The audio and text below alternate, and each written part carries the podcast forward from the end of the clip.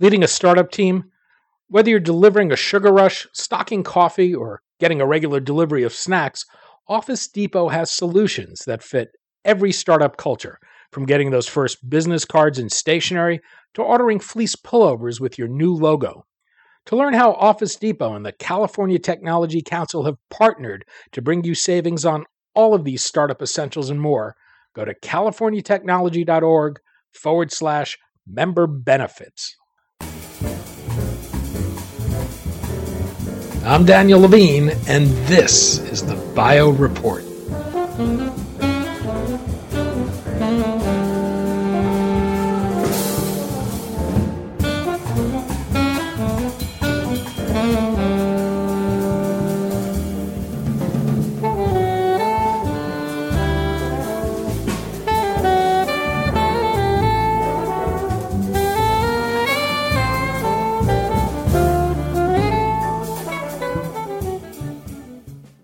The global demand for meat is rising, as is concerns about the health dangers, environmental toll, and animal welfare issues related to the way we produce meat today.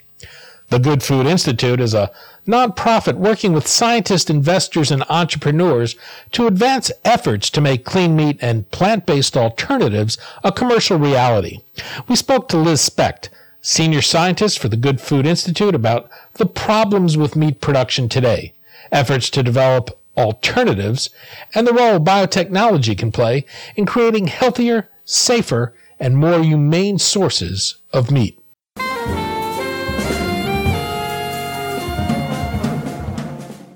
Liz, thanks for joining us. Thanks so much for having me on.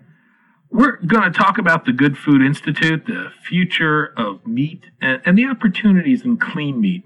For listeners not familiar with the Good Food Institute, can you explain what it is and, and what it does? Of course. The Good Food Institute is a nonprofit organization that supports the development of food technologies essentially to render animal agriculture obsolete. So these technologies fall in two main categories. The first is plant-based meat and other plant-based alternatives. We all know products like this, but there's tons of additional innovation to be had in this area.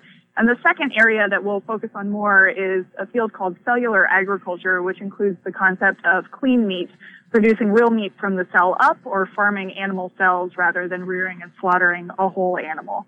And what's wrong with the way meat is produced today?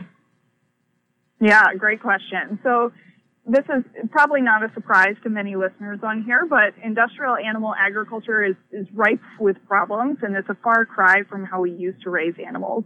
While feed conversion ratios have increased and therefore the price of meat has come down with a shift towards highly intensified animal agriculture, which in turn has increased consumption, the trade-offs have been, I would argue, absolutely catastrophic.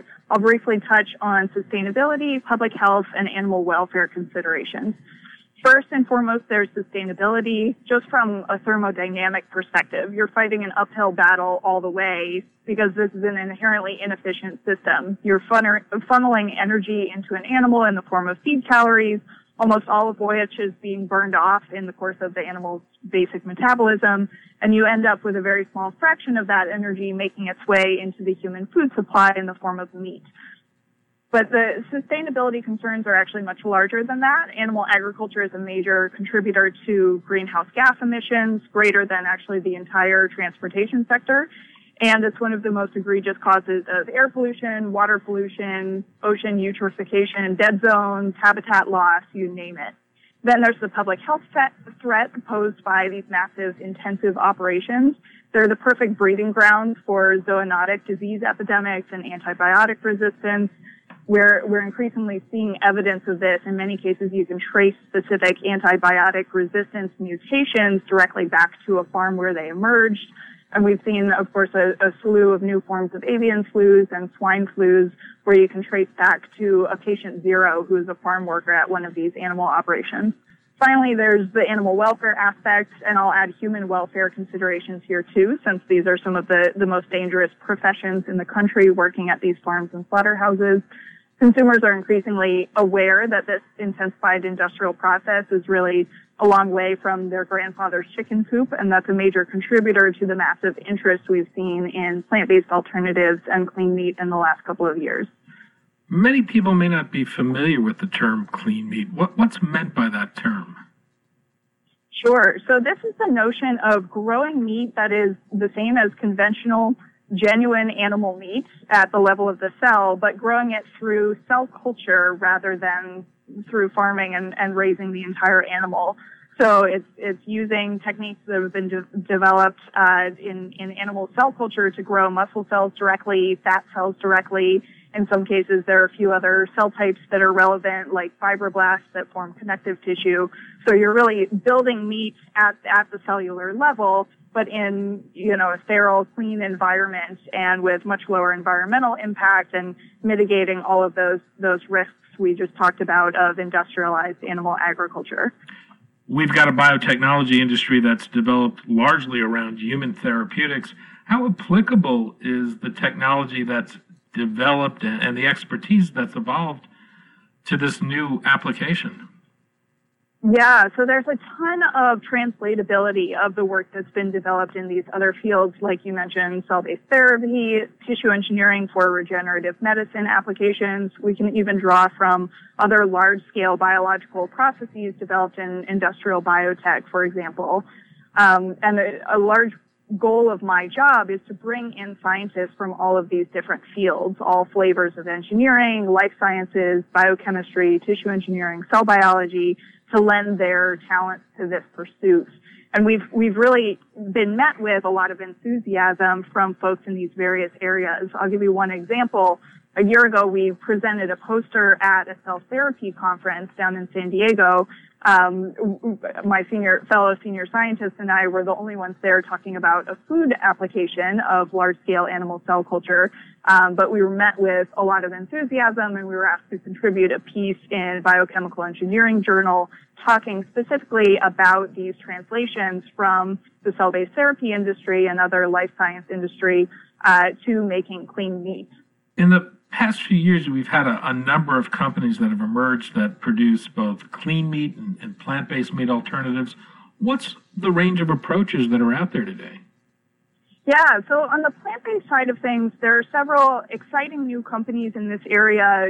Listeners may be familiar with Impossible Foods and Beyond Meat and several others who are taking a really uh, sort of molecular deconstructive approach. So they're looking at meat, conventional meat, and saying what at a biochemical level are the actual components of this that are contributing to the taste and the texture and all of the various sensory aspects, including things like the aroma when you put it on a grill, uh, that, that contribute to that consumer experience. And how can we replicate that experience using components found in the plant kingdom or even more broadly say the fungal kingdom or looking for, you know, secondary metabolites and so forth, kind of across biology writ large. So that's one approach is, is really making these true mimics of meat, but, but leveraging materials not found in animals. The other approach is uh, is, as we talked about, clean meat approach. And there's been kind of an explosion of startup companies in this space. Um, some of the ones that, that listeners may be familiar with are Memphis Meats. They're kind of um, uncontroversially the furthest along. They're the first company in this in this space to raise Series A funding from some some pretty big name funders. Uh, there's several others um, here in the U.S., there's one called Finless Foods, focusing on this approach for uh, for fish products and seafood products. Um, there's there's several companies abroad. Israel is kind of a hotbed for innovation in this area. So there's uh, three companies in Israel. There's one in Japan. There's a couple springing up in Europe, including Mosa Meats. Uh, so there's there's been a lot of activity in this space, and they're all taking slightly different approaches from the perspective of what this process will actually look like at scale. And in some cases, focusing on different types of products. For example, Mosa Meat is looking exclusively at beef and particularly ground beef, whereas some of the others are uh, kind of more diverse in what types of products they're they're pursuing. So there's been a lot of activity, and on the clean meat side, this has really all happened in the last 18 to 24 months. Just a few years ago, there was only one or two companies working on this. As I think about the many challenges any company is going to face to, to do this, one of the biggest challenges is consumers. There's an expectation for, for what meat is. It, it's one thing to to grow cells. It's another thing to produce an end product that has the taste and texture of meat. How good are we at doing that? Yeah, so this is, is a moving target as the technology develops. If you think about various types of meat products, they kind of reside on a spectrum of sophistication. So you've got some products that are much easier to produce from a technical perspective. For example, ground meat products and, and many of the early prototypes we've seen in the clean meat space have indeed been these types of ground meat products. Um, the first kind of public tasting and demonstration of this technology was a burger that was done by Dr. Mark Post in the Netherlands.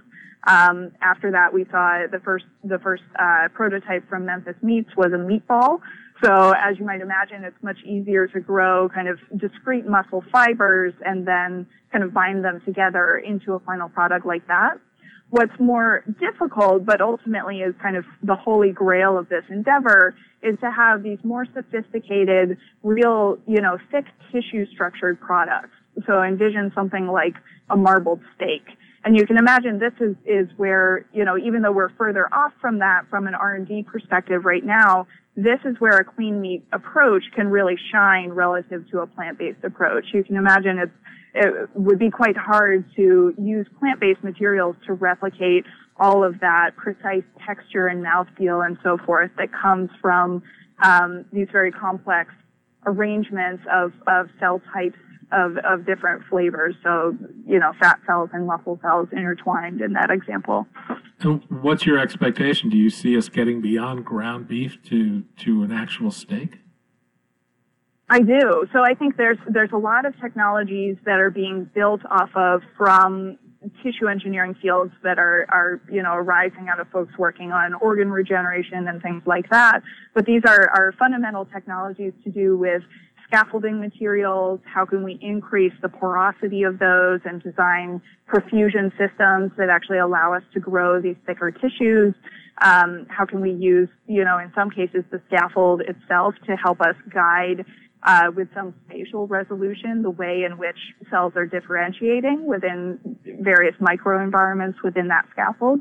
So there's a lot we can build off of there. And if you think about it, this application is in some ways much easier to achieve than, than some of the biomedical uh, kind of original pursuits of these technologies because we're not asking for a truly functional muscle in this case, right? We don't need to have all of the complex vasculature and we don't need to have nerves integrated within it. It doesn't need to eventually, you know, be suitable for implantation into a living system. We just need it to recapitulate the structure and, and, you know, essentially the, the nutritional content and the mouthfeel of a meat product. So it's a much easier ask in terms of a design requirements perspective as you look at the field and, and, think about the challenges, where are the, the biggest technical challenges today?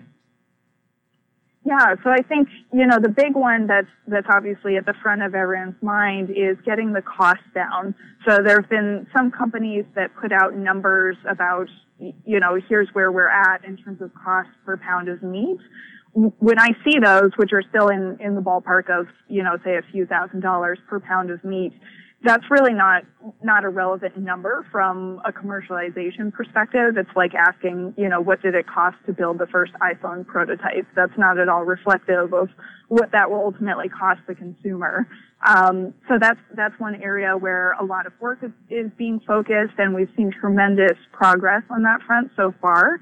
Um, you can look at kind of the raw materials that goes into this process, uh, all of the various bulk components that comprise cell culture media, the vast majority of them are, are very cheap, large scale inputs like salts and sugars and amino acids.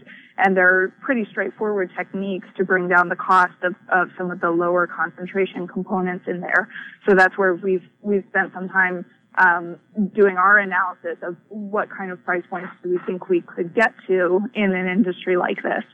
So cost is one certainly scale and uh, automating the process and and developing really large scale infrastructure for a full industrial scale production process is another area where there's a lot of work being done.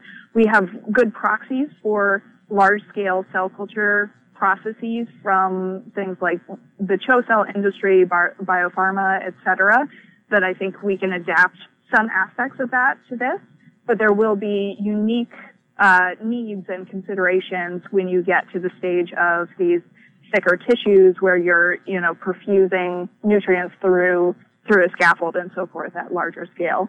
How about the regulatory environment? Is the FDA up to speed on this? Is this something where the USDA is going to want to have a say? Yeah, so this is a really robust area of discussion among the various companies right now. Um, one promising thing is that they were they're all very keen to work together on this, and I think that's a sign of of industry maturity to regulators, even though this is you know a relatively young industry. Um, so those conversations are still underway. Um, you know, depending on on the product that you're making, there's potentially some questions about agency jurisdiction. Um, but I think you know, regulators are, are keen to have a very straightforward pathway that is not um, overly overly burdensome to the producers, but but gives consumers full confidence that these products are safe and that you know there's an inspection structure in place and so forth. Uh, there was actually a, a report put out by the national academies back in March of 2017 uh, that was looking at future products of biotechnology that were anticipated to be coming down the regulatory pipeline in the next five to ten years was their their time horizon for that report, uh, and they identified cell cultured meat, as they call it, clean meat as we call it, um, as an area of high growth potential. And the reason that that report was commissioned was to give sort of a heads up to the regulatory agencies so that they could start to prepare for the new types of products that, that are anticipated to enter the regulatory pipeline so that they can kind of grease the skids and be, be prepared to regulate those products and, and assess the safety of those products um, without delaying the industry's development.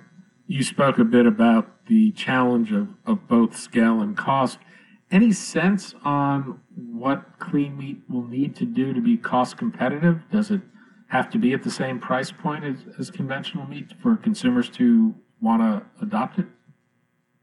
Yeah, so there's been some consumer studies that have been done that are kind of probing, you know, what sort of a premium might consumers be willing to pay for a product that exhibits some of these these benefits. And there's, you know, of course, benefits kind of societally or socially with regards to environmental impact and so forth, but there are also really clear-cut consumer benefits in the form of um, higher food safety because there's no, you know, salmonella or E. coli contamination on these products.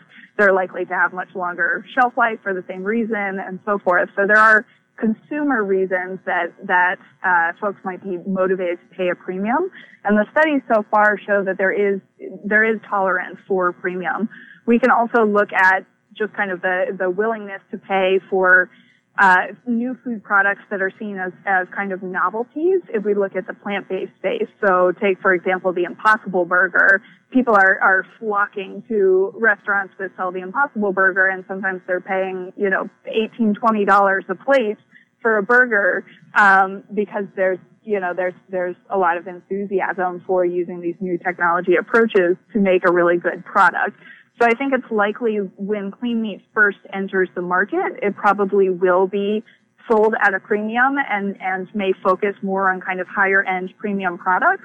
But if we look at the raw inputs to the process, I think it's highly likely that once this reaches significant scale, that this truly can be price competitive uh, with sort of mainstream, you know, the, the bulk vast majority of, of meat consumption, those types of products. At the same time, are people exploring enhancements? So you might have a hamburger with that's high in omega three fatty acids.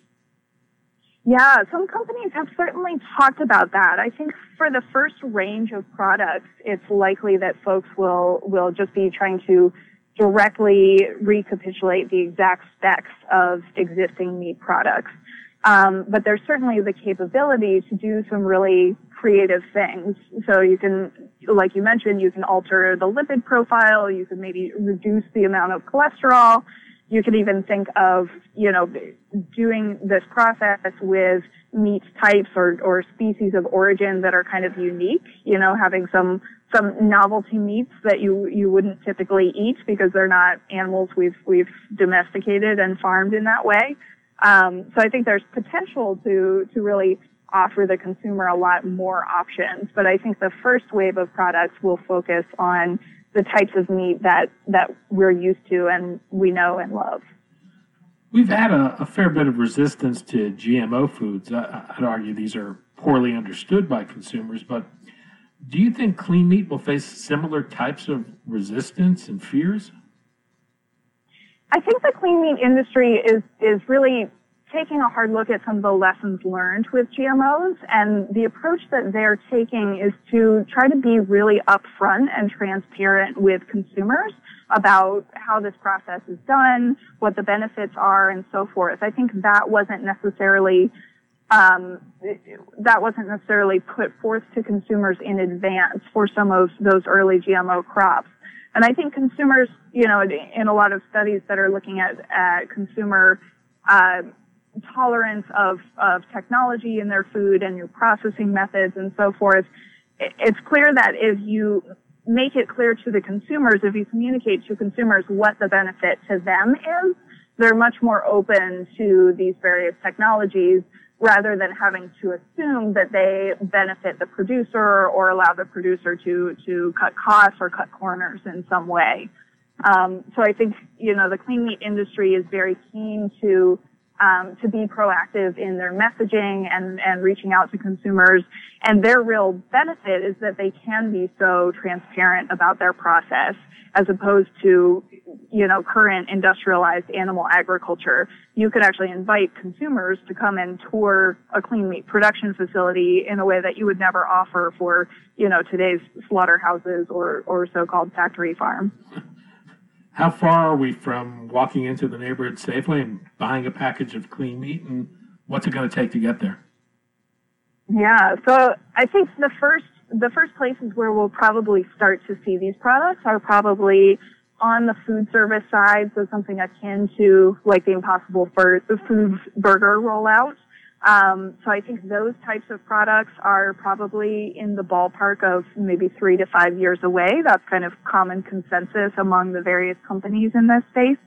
Um, but of course, add add a bit of a, a price hike and a premium um, for us to reach sort of mainstream, uh, large scale meat at, at the retail counter, I think that's, that's a few years further out, but there's so many market dynamics that will contribute to really growing this industry that I, I think it's hard to speculate at this point. One of the big, um, accelerants that could really speed development of this whole sector is is really getting folks with the right technical backgrounds involved. So through my experience interacting with these companies, it's kind of a recurring theme that one of the biggest bottlenecks right now is is this technical talent. We need folks with really stellar scientific and engineering backgrounds to really drive this innovation. To a large extent, the investment capital has shown up. We've seen, you know, investors like Bill Gates and Richard Branson and DFJ, which led investments in visionary technologies like SpaceX, uh, SpaceX and Tesla, these folks have all shown up and invested in companies like Memphis Meats in their latest round. So there's, there's a lot of market enthusiasm and a lot of, of money, frankly, um, that's that's ready to go into this space. But we really need the right technical skills uh, to bring this forward. And I think I think you know a lot of those skill sets exist in uh, either companies or academic researchers who are for the most part for the most part focused on biomedical applications. Um, so like I said, that's, that's a big part of my job is seeing how we can get those folks involved. Liz Specht, Senior Scientist for the Good Food Institute. Liz, thanks so much for your time today. Thanks so much. It was a pleasure to be here. I appreciate it. That was great. So much better than last time.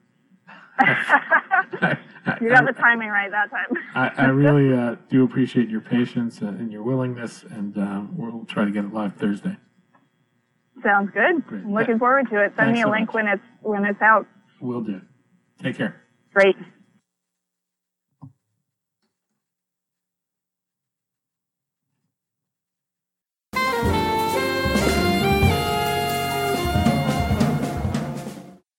Thanks for listening. The Bio Report is a production of the Levine Media Group. To automatically download this podcast each week, subscribe to our RSS feed or through iTunes or other podcast manager. To join our mailing list, go to levinemediagroup.com. We'd love to hear from you. If you want to drop us a line or are interested in sponsoring this podcast, send email to danny at levinemediagroup.com. Special thanks to Jonah Levine, who composed our theme music, and the Jonah Levine Collective, which performs it.